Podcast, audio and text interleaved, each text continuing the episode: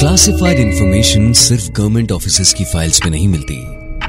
India के कोने कोने में ऐसी ना जाने कितनी मिस्ट्रीज हैं, जिन्हें हम कह सकते हैं। इंडिया क्लासिफाइड इंडिया क्लासिफाइड मैं सुदर्शन, हमारे पॉडकास्ट इंडिया क्लासिफाइड में हम एक्सप्लोर करते हैं इंडिया की ऐसी ही क्लासिफाइड मिस्ट्रीज को, ऐसी ही क्लासिफाइड मिस्ट्रीज को। और आज का एपिसोड आधारित है दुनिया के सबसे अनोखे गाँव विलेज ऑफ़ ट्विंस कोडिनी पर। यह गाँव देखने में तो किसी साधारण गाँव की तरह ही लगता है, लेकिन इस गाँव में एक ऐसी खास बात है, जो सिर्फ़ देश की नहीं, दुनिया की किसी दूसरी जगह पाई नहीं जाती। इतने लंबे वक्त की रिसर्च के बाद इंडियन और इंटरनेशनल रिसर्च एसोसिएट्स मिलकर भी इसकी मिस्ट्री सुलझा नहीं पाए हैं। सच तो यह है कि साल 2008 तक किसी को पता भी नहीं था कि इस गाँव में ऐसी कोई खास बात भी है, जो इस गाँव को पूरी दुनिया में प्रसिद्ध कर सकता है। साल 2008 में समीरा और फमीना इन दो लड़कियों को एक स्कूल प्रोजेक्ट मिला। और उनकी रिसर्च ने इस गाँव की किस्मत बदल दी। प्रोजेक्ट के लिए जानकारी इकट्ठा करते समय उन्हें पता चला कि उनकी क्लास में ट्विंस यानी कि जुड़वा बच्चों की सात जोड़ियाँ हैं। क्लास प्रोजेक्ट के लिए इन बच्चियों ने स्कूल के सभी जुड़वा बच्चों की गिनती की। और इसी से हुई शुरुआत विलेज ऑफ़ ट्विंस की मिस्ट्री की। जब उन्होंने अपने प्रोजेक्ट को पूरे स्कूल पर अप्लाई किया तो समीरा और फमीना को पता चला कि उनके स्कूल में जुड़वा बच्चों की 24 जोड़ियाँ हैं। इस रिसर्च की बात जब स्कूल के पूरे गाँव में फैली तो गाँव वालों को लगा कि यह बात कुछ अनोखी है। इसीलिए 2008 में गाँव वालों ने एक कमेटी बनाई। इस कमेटी का काम था पूरे गाँव में जुड़वा बच्चों की कुल संख्या का पता लगाना। सात वार्ड से मिलकर बने कोडीनी इलाके में पता करने पर एक खुलासा हुआ, जिसने सबको चौंका दिया। वो खुलासा ये था कि पूरे कोडीनी गाँव में जुड़वा बच्चों की 280 जोड़ियाँ हैं। अब हम आपको बताते हैं कि ट्विंस की 280 जोड़ियों की यह संख्या इतनी खास क्यों है? ऐसा इसलिए है क्योंकि पूरी दुनिया का औसत जुड़वा अनुपात यानी कि ट्विन बर्थ रेशियो हज़ार में से केवल नौ बच्चों का है। यानी कि दुनिया में जन्मे हज़ार बच्चों में से सिर्फ़ नौ जुड़वा बच्चे होते हैं। पर इस गाँव में यह औसत बढ़कर हज़ार में से पैतालीस बच्चों तक पहुँच जाता है।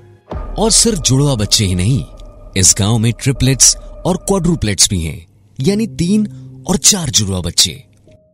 भले ही दुनिया को इस गाँव की खासियत के बारे में 2008 के बाद पता चला हो। पर जुड़वा बच्चों का ये पैटर्न इस गाँव में सैकड़ों सालों से चला आ रहा है। इसका सबूत है इस गाँव के सबसे बुज़ुर्ग जुड़वा भाइयों की जोड़ी, जिनकी उम्र है पिचहत्तर साल।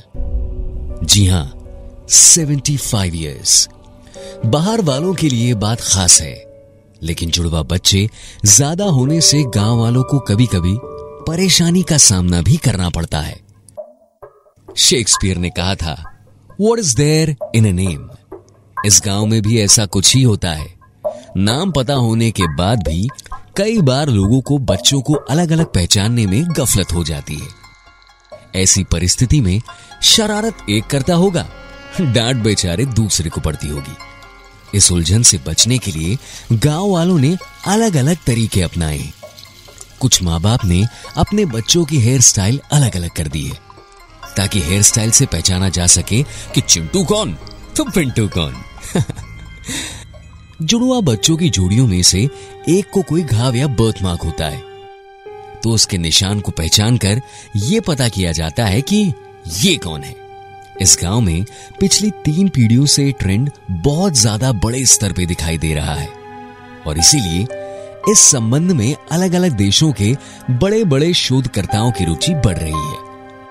इसीलिए C S I R centre of cellular and molecular biology Hyderabad, Kerala university of fisheries and ocean studies यानी K U F O S और university of London and Germany के एक्सपर्ट्स ने यहाँ आकर इसका जवाब ढूँढने की कोशिश की है। लेकिन अब तक कोई भी इस मिस्ट्री को सुलझाने के करीब भी नहीं पहुँच पाया है। कुछ लोगों का कहना है कि ये गाँव पर्यावरण से जुड़ा है। यानी ये सब गाँव के हवा पानी और मिट्टी वगैरह के कारण है। लेकिन कुछ का कहना है कि ये जेनेटिक है।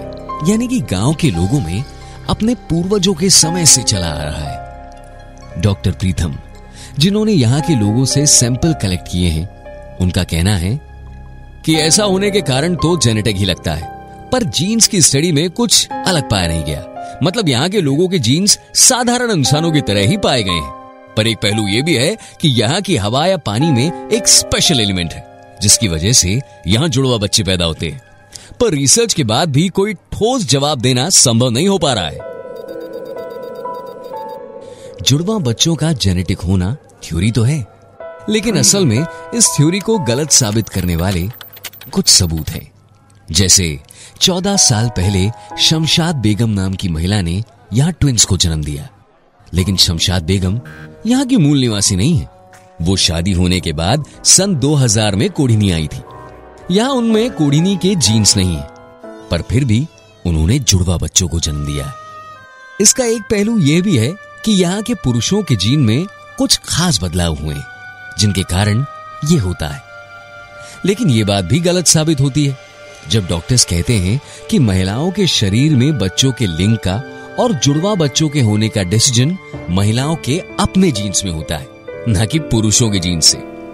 यानी कि इस गाँव में साइंस के सारे जवाब एक दूसरे के विरोधाभास रहे हैं और इसीलिए ये गुत्थी सुलझ नहीं पा रही है। कुछ डॉक्टर्स का यह भी कहना है कि यहाँ के लोग साबुदाना बहुत ज़्यादा खाते हैं और साबुदाना खाने की वजह से इनके जीन्स में चेंजेस आए हैं। अब आप भी कभी सुबह साबुदाना खिचड़ी खाएँ तो सोचकर। समुद्र से निकलने वाले दूसरे खाद्य पदार्थों के बारे में ऐसी और भी थ्योरीज मौजूद हैं। जैसे कि मछली खाने से इंसान की यौन शक्ति यानी कि सेक्सुअल पावर्स बढ़ जाती है। इसीलिए साबुदाना खाकर लोगों की बर्थिंग पैटर्न्स बदलने होने की स्टोरी ज़्यादा संभव नहीं लगती। इतना सारा डेटा इतनी सारी रिसर्च लेकिन जवाब कोई नहीं। हर कोई लाजवाब है। इंडिया की इस मिस्ट्री को लेकर। तो इंडिया की ऐसी और भी मिस्ट्रीज के बारे में जानने के लिए वेट कीजिए for the next episode of India classified India classified मेरा नाम है Sudarshan. You are listening to Red podcast India classified creative team Piyusha Bhargava Malvika Chand Rohan Bapat sound design by Sudhir Tiwari. Send your feedback and suggestions right to us at podcast at redfm.in.